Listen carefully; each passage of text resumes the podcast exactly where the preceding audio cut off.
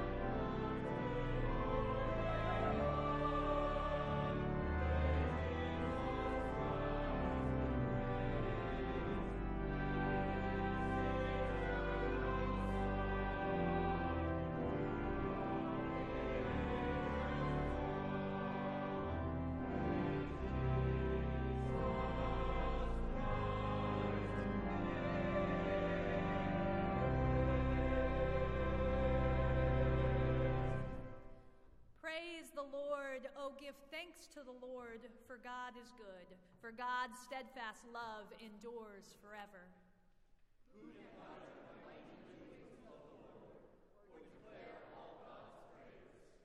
Happy are those who observe justice, who do righteousness at all times. Remember me, O Lord, when you show favor to your people. Help me when you deliver them, that I may see the prosperity of your chosen ones, that I may rejoice in the gladness of your nation, that I may glory in your heritage. Gracious God, you open wide the doors of your kingdom and welcome us into your presence, all of us, saints and sinners, those full of faith and those full of doubt alike. We come before you with joy and uncertainty to meet you here, to bless and be blessed at your font, to taste and see your goodness, to celebrate your grace and tenderness in our lives. May your spirit inspire our gratitude and give us reason to hope as we worship together in your presence. We pray in the name of the triune God.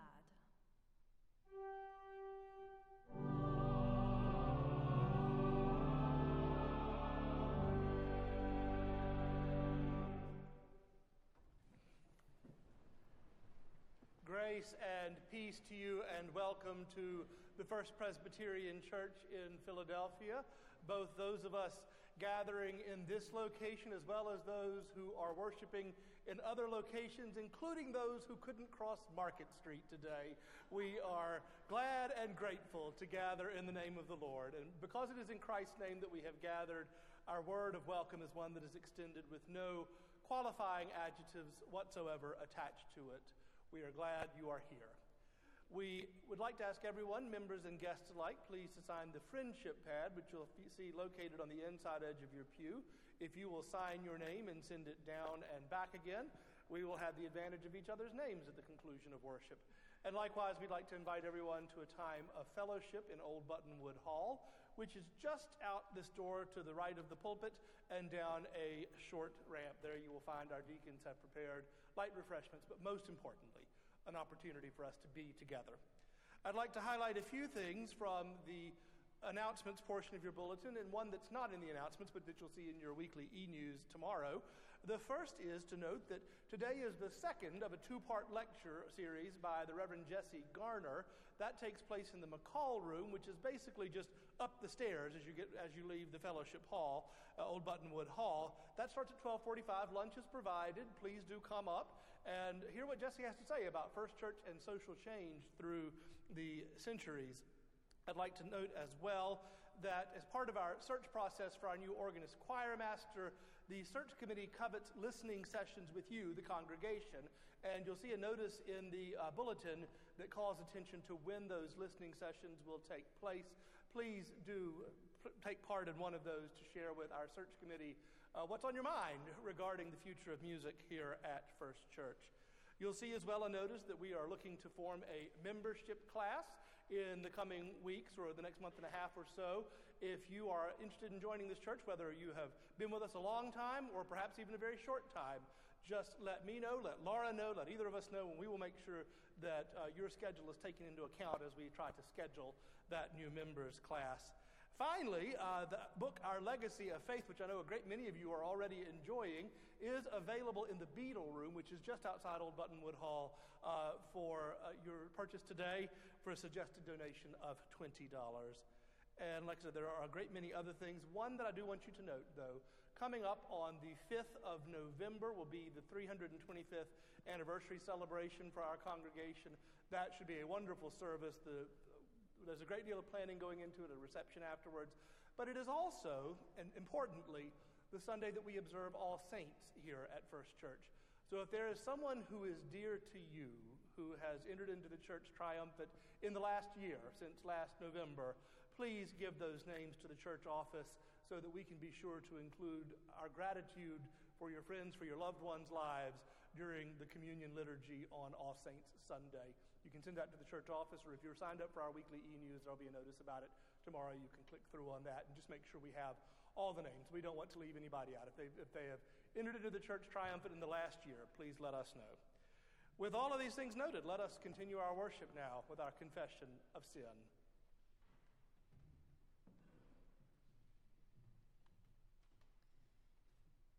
In our American society today, we can often center ourselves around this idea of innocence, of proving the innocence of others and the innocence of ourselves. We can be fearful of recognizing all the ways that we are capable of doing wrong, all the ways that we have done wrong. But when we come to this time of confession each week, we dare to lift the veil in our lives to disrupt the illusion of innocence we don't do this out of fear or out of guilt or out of shame, but instead trusting that by seeking truth, we will be made whole once again. So, friends, come, let us bring our truths before the divine, trusting that God is eagerly waiting to restore us, to reconcile us, and make us whole. Let us pray. Eternal God, remind us of the promises of our baptism so that we may come with confidence to seek your healing grace in our lives. We confess that sometimes it is easy to be disciples of Jesus when your words bring comfort, when your ways bring reconciliation, when we are filled with joy in our communal life. At times, it is a good and easy thing to be your people. But when your word offers conviction for our sins, when following you demands changes to our lives, when being disciples grows costly, then it is not so easy. But you are a God of our whole lives. Forgive us, we pray, for those moments when we choose the one but neglect the other. Give us the security of your love, which embraces us at all times.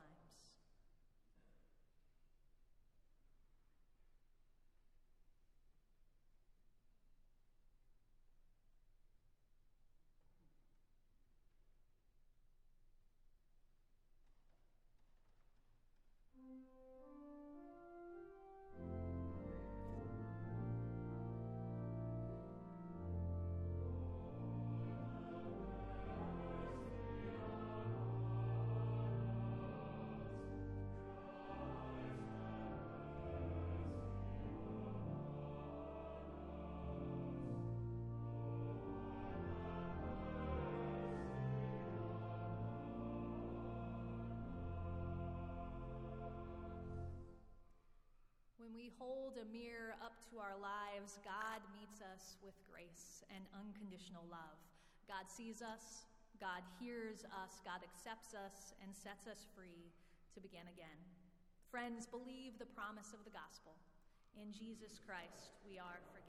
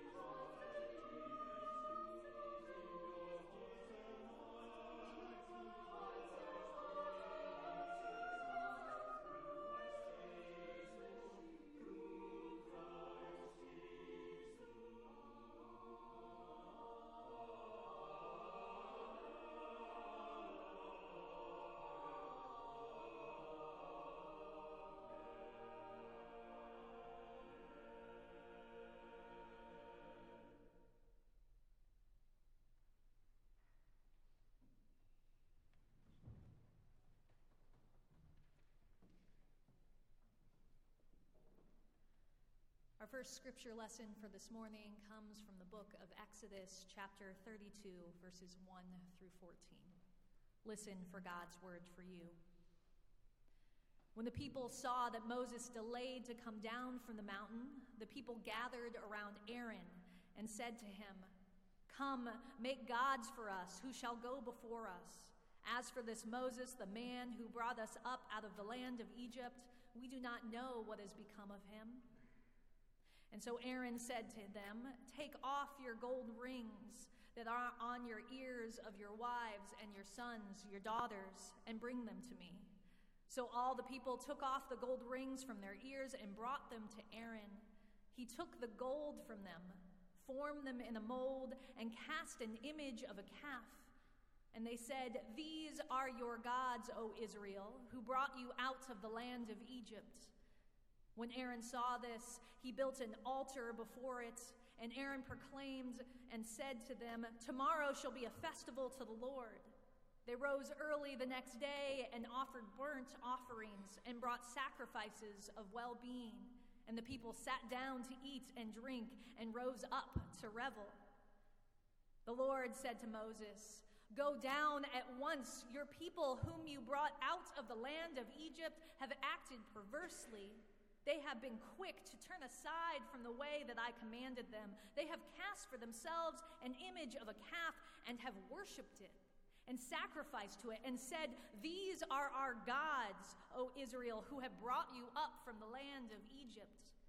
The Lord said to Moses, I have seen this people, how stiff necked they are. Now let me alone so that, so that my wrath may burn hot against them, and I may consume them, and of you I will make a great nation. But Moses implored the Lord his God and said, O Lord, why does your wrath burn hot against your people, whom you brought out of the land of Egypt with great power and a mighty hand? Why should the Egyptians say, It was with evil intent that he brought them out to kill them in the mountains and to consume them from the face of the earth? Turn from your fierce wrath, change your mind, and do not bring disaster on your people. Remember Abraham and Isaac and Israel, your servants, how you swore to them by your own self, saying to them, I will multiply your descendants like the stars of the heaven, and all this land that I have promised I will give to your descendants, and they shall inherit it forever. And the Lord changed God's mind about the disaster that God planned to bring upon God's people. Our second reading this morning comes from the book of Philippians, chapter 4, verses 1 through 9. Listen again for God's word for you. Therefore, my brothers and sisters who I love and long for, my joy and my crown, stand firm in the Lord in this way, my beloved. I urge Euodia and I urge Syntyche to be of the same mind in the Lord. Yes, and I also command you, my loyal companion, companion, help these women, for they have struggled beside me in the work of the gospel, together with Clement and the rest of my co workers whose names are in the book of life. Rejoice in the Lord always. Again, I say rejoice. Let your gentleness be known to everyone. The Lord is near. Do not worry about every, anything but in everything, be in prayer and supplication. With thanksgiving, let your requests be made to the, to the Lord. And the peace of God, which surpasses all understanding, will guard your hearts and your minds in Christ Jesus. Finally, beloved, whatever is true, whatever is honorable, whatever is just, whatever is pure, whatever is pleasing, whatever is commendable, if there is any excellence, if there is anything worthy of praise, think about these things.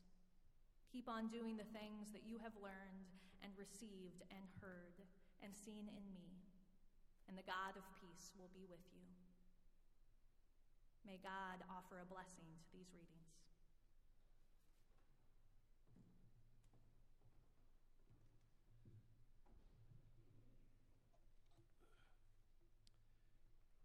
Our final reading of Scripture comes to us today from the Gospel according to Matthew. There we read in the 22nd chapter, the first 14 verses. Continue to listen for the word of God to us this day. Once more, Jesus spoke to them in parables, saying, The kingdom of heaven may be compared to a king who gave a wedding banquet for his son. He sent his slaves to call those who had been invited to the wedding banquet but they would not come. Again, he sent other slaves, saying, Tell those who have been invited, Look, I have prepared my dinner, my oxen and my fat calves have been slaughtered, and everything is ready. Come to the wedding banquet. But they made light of it and went away, one to his farm, another to his business, while the rest seized his slaves, mistreated them, and killed them. The king was enraged. He sent his troops, destroyed those murderers, and burned their city. Then he said to his slaves, The wedding is ready, but those invited were not worthy. Go therefore into the main streets and invite everyone you find to the wedding banquet. Those slaves went out into the streets and gathered all whom they found, both good and bad, so that the wedding hall was filled with guests. But then the king came in to see the guests, and he noticed a man there who was not wearing a wedding robe. And he said to him, Friend, how did you get in here without a wedding robe? And he was speechless.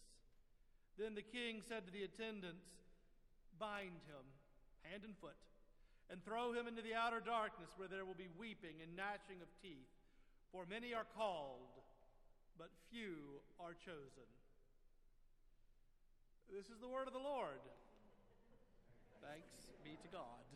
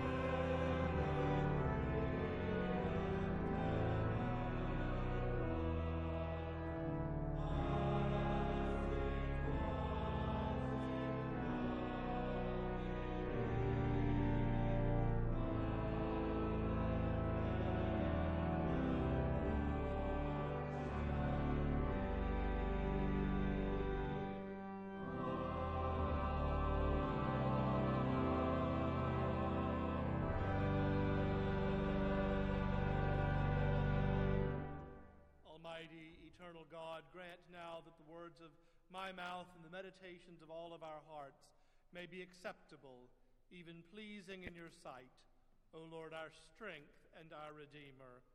Amen.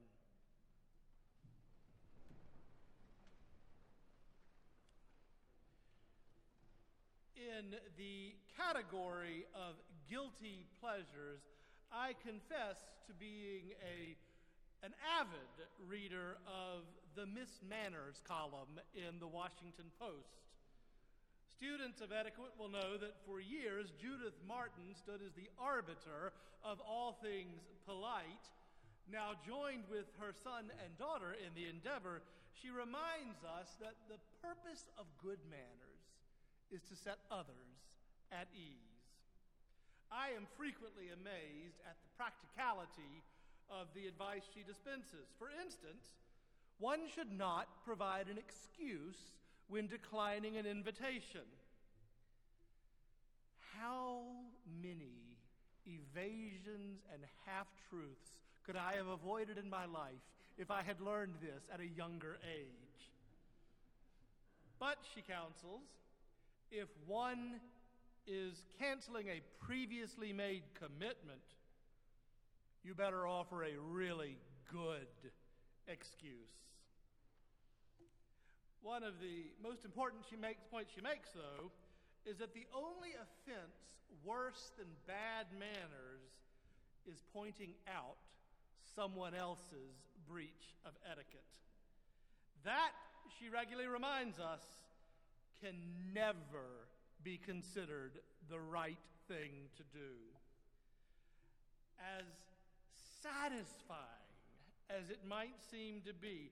And we all know those moments when we would like to say something cutting to the line cutter who has gone before us, or something caustic to the person eating straight from the buffet. It is not okay because good manners are something that we alone are responsible for living. And yet, here in the pages of Matthew's Gospel and also in Luke's, we have a parable where it appears that the cardinal rule of etiquette has been ignored. Not only is the hapless offender publicly taken to task, the end result of being held accountable is to be cast into the outer darkness where there is weeping and gnashing of teeth. Such stories, such parables surely must land in our minds abruptly, harshly Weeping and gnashing of teeth may be well and good for a rhetorical flourish, but if we take seriously the words of the gospel, such words seemingly blow an ill wind into the culture of grace we take the gospel to be about. Parables such as the one we encounter this morning seem such a very long way from, say, Matthew 11, where Jesus says more tender words such as my yoke is easy and my burden is light.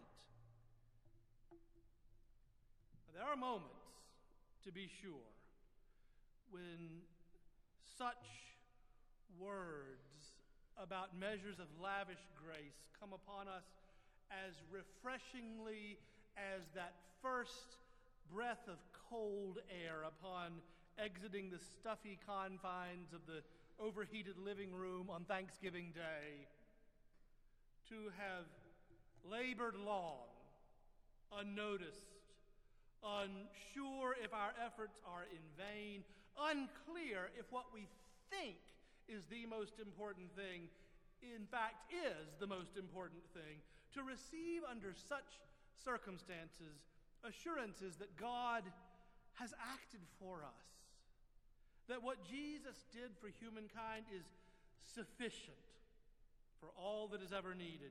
To hear then that the burden is easy and the yoke is light is to be offered rest when rest is what is most needed. But rest is not always what humankind needs. Too often, I fear such words of rest come not when we have labored long, but when we have not yet labored. Such assurances then could usher us into nihilistic fatalism, such as we encounter when we hear that most people now believe that climate change is real and yet feel there is nothing to be done about it. Or to think that a word of resistance is futile in the face of creeping institutional anti Semitism, or when we decry the degradation of civil discourse, but nonetheless hew to our own favorite opinions as though feeling fervently is as worthwhile as judging rightly. Sometimes the gracious word is the word that offers us work. That is where the grace of God comes to us from the outer darkness, in the assurance that there are things worth sticking up for, things worth fighting for. Sometimes the wedding clothes really do matter. We are not speaking of color themed ceremonies. I, I recently heard of a wedding where there were bouncers in the narthex of the church to turn away anyone who failed to heed the dress code instructions on the invitation. I'm not sure Miss Manners would approve. But Matthew's Miss Manners moment runs to things more profound than the color of the garment. Because this parable gets at the heart of what it is to be Christian. Not merely to believe certain doctrines, but to live into the fullness of what it is to be in Jesus Christ, to dwell in the gospel, with all that that means for us, that we are freed from sin, that we are freed to return to our humanity, where we remember that made in God's image, God calls us to join with God in a new world. Or as we frequently hear in the Gospels, in the kingdom of God or the reign of Christ. Such an invitation would have been a concern of great urgency for Matthew's congregation. Now, if you're familiar with Luke's version of the same parable, that of the great banquet, it still presents a visceral reaction to the rejection of an invitation, but it's a little less harsh in its presentation. No armies are sent out to kill anybody in Luke, no homes are destroyed, no one is even cast into the outer darkness. And the difference in the presentation of the parable may well come down to the difference in the intended audience of those two different Gospels. Because when Luke wrote for a Greek audience, whereas Luke wrote, wrote for a Greek audience, Matthew wrote for a Jewish audience uh, in and around Jerusalem. So, where Luke's audience might well have been insulated from the trauma visited upon Jerusalem by the Roman army, Matthew's audience would have had a front row seat to the destruction rained down on his people. So for Matthew, there's a great deal more at stake in the presentation of this parable. Because identity is what is at stake. What does it mean to be the Christian church? A vital question for Matthew's congregation as they perhaps at this moment inched their way out of the synagogue and into the nascent church. And so for Matthew, there is a certain amount of urgency that is necessary in this narrative.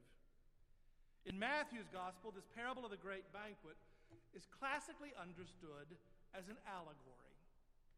Allegory, like apocalyptic, disrupts our bedtime reading and invites us to take a closer look at the characters and the progression of the story.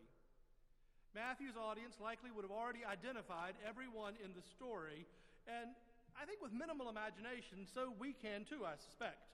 The king represents God, Jesus is the Son, and the marriage feast is the culmination of human history at the end of time. The slaves sent out are the prophets. The original guests were the people of Israel, and the substitute guests are the church. And if the parable stopped here, as it does in Luke, it would give us insight into how Matthew's church understood what God was doing in the world, what God was doing in calling them into a new existence as church. But it wouldn't necessarily inject urgency into how we see ourselves in the reign of Christ. But the parable doesn't stop here. The king, surveying those who have been compelled into the banquet hall, trains his eye on one hapless guest. Now, we have all seen a guest like this at a wedding somewhere. You know, the, the one that goes on eating, smacking and chewing loudly all through the wedding toast, the overserved oaf that walks between the photographer and the bride and groom as the cake is being cut.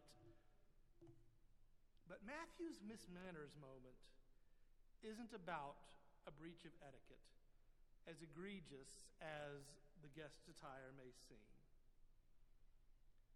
No. It is about a fundamental failure of understanding. Tom Long writes Sure, the spotlighted guest in the parable was pressed in off the street unexpectedly and was probably wearing cutoffs and, cutoffs and clodhoppers. But when he got inside, only a fool would fail to see the difference between what he wore and where he was. He was in the banquet hall of the king. He was at the wedding feast of the royal son. The table was set with the finest food the best wine flowed from regal chalices. He is the recipient of massive grace. Where is his awe? Where is his wonder Where is his regard for generosity? Questions perhaps we ask ourselves. Questions we should ask ourselves because the church must always guard against the incursion of cheap grace into our common life. Dietrich Bonhoeffer defines it thusly Cheap grace means grace as a doctrine, a principle, a system. It means forgiveness of sins proclaimed as a general truth, the love of God taught as the Christian conception of God. An intellectual assent to the idea is held to be itself sufficient to secure the remission of sins. Cheap grace, Bonhoeffer concludes, means the justification of the sin without the justification of the sinner. Grace alone does everything, they say, so everything can remain as it was before. There is a big difference between free grace and cheap grace. Free grace is what God deals in. We cannot earn it, we do not merit it, nor can we escape it. Cheap grace is its opposite. It can be traded for favors. It can be held conditionally. It can be used to reduce human faith to nothing more than a sentence of assent. And free grace and cheap grace are nothing alike. Unlike free grace, which offers us transformation and redemption, cheap grace has no value. It changes nothing, it moves nothing, it is worthless. Tom concludes To come into the church in response to the gracious, altogether unmerited invitation of Christ, and then not to conform one's life to that mercy, is to demonstrate spiritual narcissism so profound that one cannot tell the difference between the wedding feast of the Lamb of God and happy hour in a bus station bar. The preacher must always be on guard against the incursion of cheap grace into the sermon because the Christian must always be on guard against the incursion of cheap grace into their life. And I, I recognize that such words perhaps land in a way that may feel short of hope, short of good news. And as direct as the warning in this allegory is, I believe nonetheless that it is a text filled with hope because one does not warn against that which is inevitable. If cheap grace would plunge us into an outer darkness bereft of the warmth of a life of hope and meaning, the gracious mercy of God promises us instead forgiveness and redemption. And though this parable tells us something profoundly important about the gospel, it is not the end of the gospel. Because the penultimate move in the story of grace is a cross, where the Son himself goes into the outer darkness of degradation and alienation. And that is not the end of the gospel, because the end is resurrection. The end is life. The end is hope. And this Sunday, as every Sunday, there are an infinite number of directions we can go from here. If we were a book club, we could cut straight to the discussion questions now. If this were an NPR fundraiser, we'd open our phone banks for your secure pledge or direct you to our website for a QR code. If this were a country club, we could invite you to find a sponsor and submit an application. But we are none of these things. We are the Church of Jesus Christ, who are the recipients of the free grace of God, and that means there is but one way for us to go to do the work of the gospel. And to that there remains only this to be so immersed in the wonder of God's grace that deeds of generosity spring from our hands, that words of kindness flow from our lips, and our whole lives proclaim how great thou art. In the name of the Father, and of the Son, and of the Holy Ghost. Amen.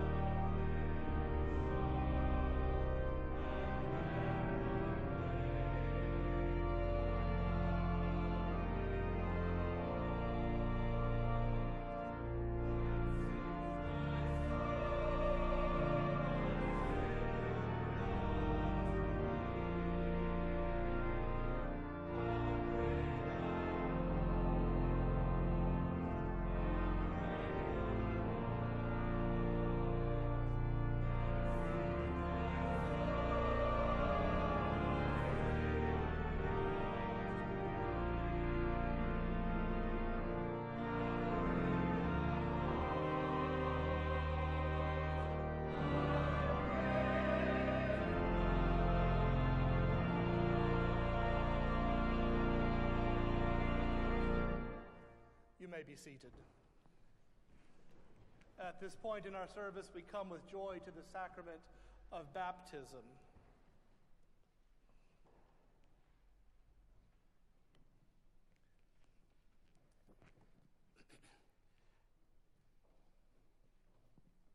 Hear the words of our Lord Jesus Christ. All authority in heaven and on earth has been given to me. So go therefore and make disciples of all nations, baptizing them in the name of the Father and of the Son and of the Holy Ghost, and teaching them to obey everything I have commanded you. And remember, I am with you always, even to the end of the age. Hear as well these words from the Apostle Paul. Do you not know that all of us who were baptized into Christ Jesus were baptized into his death? Therefore, we have been buried with him by baptism into death, so that just as Christ was raised from the dead by the glory of the Father, so we too might walk in newness of life. The promise is for you, for your children, for all who are far away, everyone whom the Lord our God calls. And so, obeying the word of our Lord Jesus and confident of his promises, we baptize those whom God has called. In baptism, God claims us and seals us to show that we belong to God. God frees us from sin and death, uniting us with Jesus Christ in his death and resurrection. By water and the Holy Spirit, we are made members of the church, the body of Christ, and joined to Christ's ministry of love peace, and justice. So let us remember with joy our own baptism, even as we celebrate this sacrament. On behalf of the session, I present Miles Benedict Yep Sindel, son of Luke Sindel and Becky Yep, to receive the sacrament of baptism. Do you desire that Miles should be baptized? Relying on God's grace, do you promise to live the Christian faith and teach that faith to your child? Do you, as members of the Church of Jesus Christ, promise to guide and nurture Miles by word and deed, with love and prayer, encouraging him to know and follow Christ, and to be a faithful member of his church? If so, please respond by saying, We do. We do. Through baptism, we enter the covenant God has established. Within this covenant, God gives us new life, guards us from evil, and nurtures us in love. In embracing that covenant, we choose whom we serve by turning from evil and turning, turning away from evil and turning to Jesus Christ. And now we are all invited to rise in body or spirit to, to profess our faith in Christ Jesus and to confess our faith in the church, the faith in which we baptize. I believe in God the Father Almighty, maker of heaven and earth, and in Jesus Christ, God's only Son, our Lord, who was conceived by the Holy Ghost, born of the Virgin Mary, suffered under Pontius Pilate, was crucified, dead, and buried. He descended into hell. The third day he rose again from the dead. He ascended into heaven and sitteth on the right hand of God the Father Almighty. From thence he shall come to judge the quick and the dead. I believe in the Holy Ghost, the holy Catholic Church, the communion of the saints, the forgiveness of sins, the resurrection of the body, and the life everlasting. Amen. You may be seated.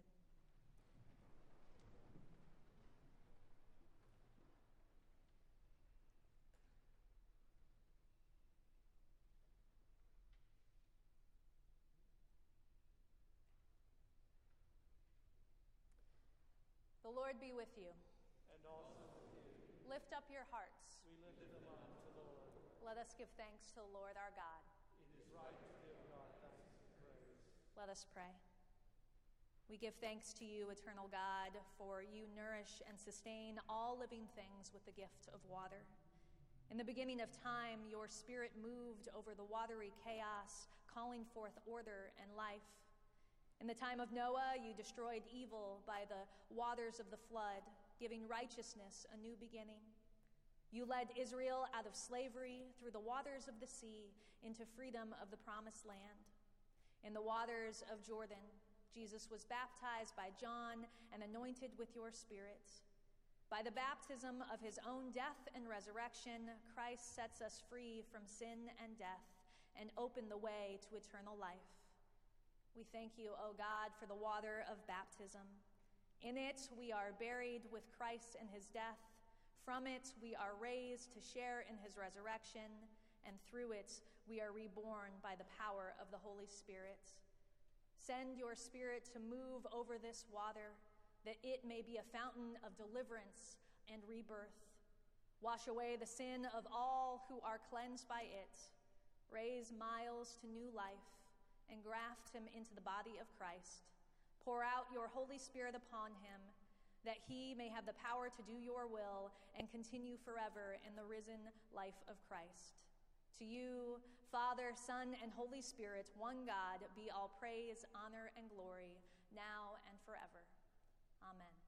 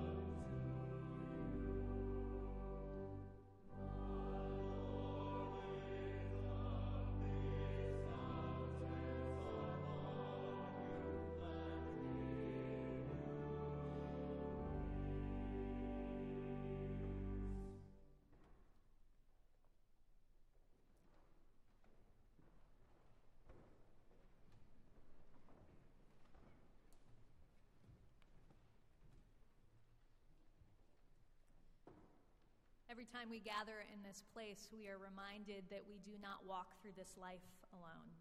God has woven our lives together. We survive not as individuals, but as a community.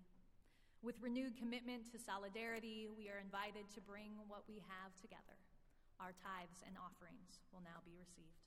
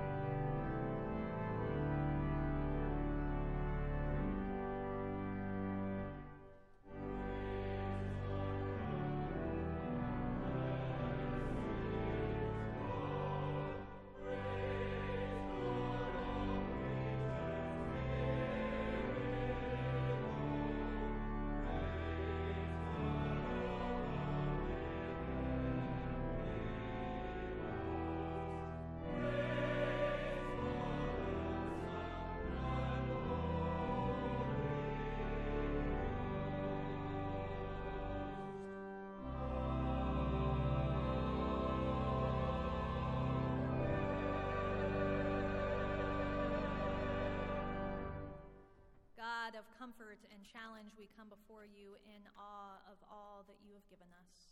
We bring you these gifts so that they may be used to do your reconciling work in the world.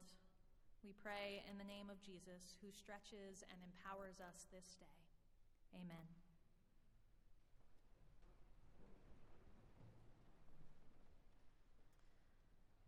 Let us pray.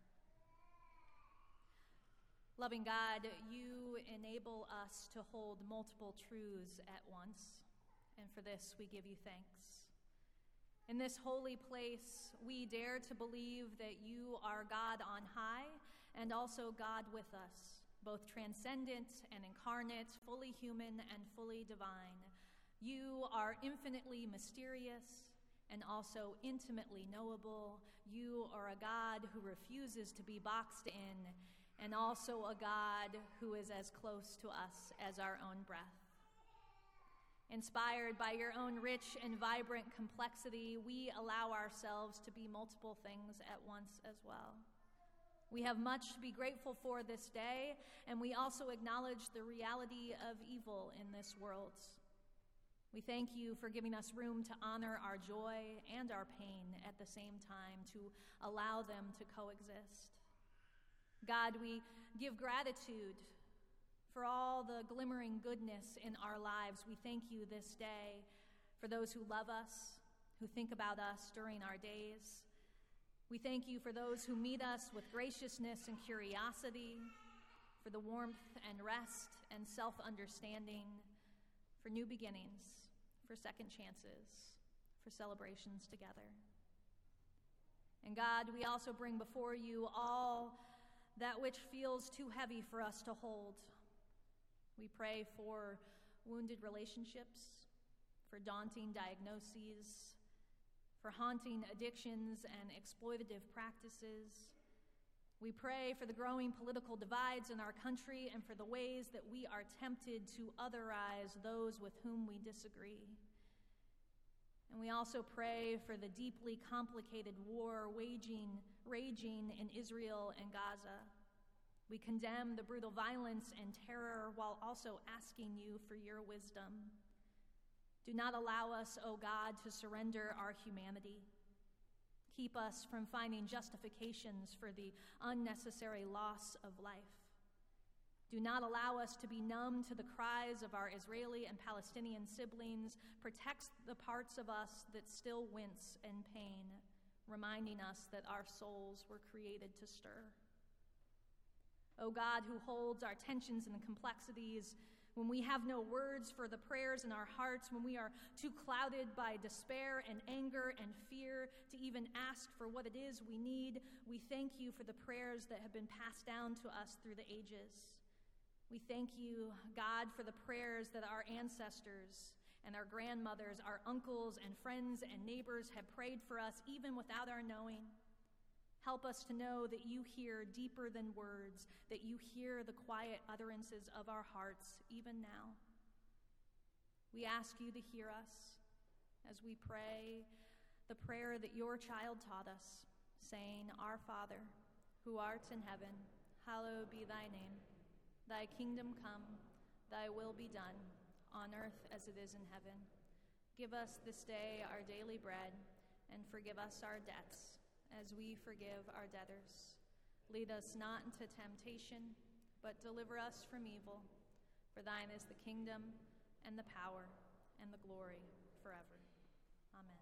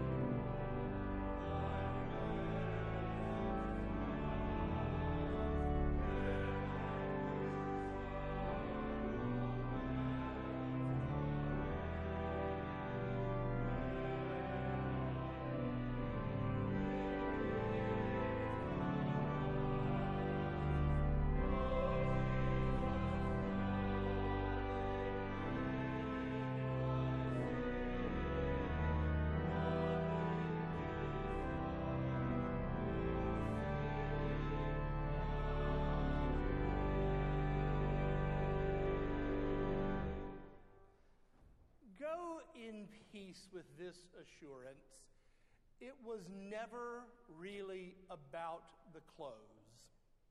So go in awe, go in wonder, go in gratitude for the boundless generosity of our God. And as you go, the Lord bless you and keep you. The Lord make his face to shine upon you and be gracious unto you. The Lord lift up the light of his countenance on you and those you love, and give you peace both this day and forevermore. Amen.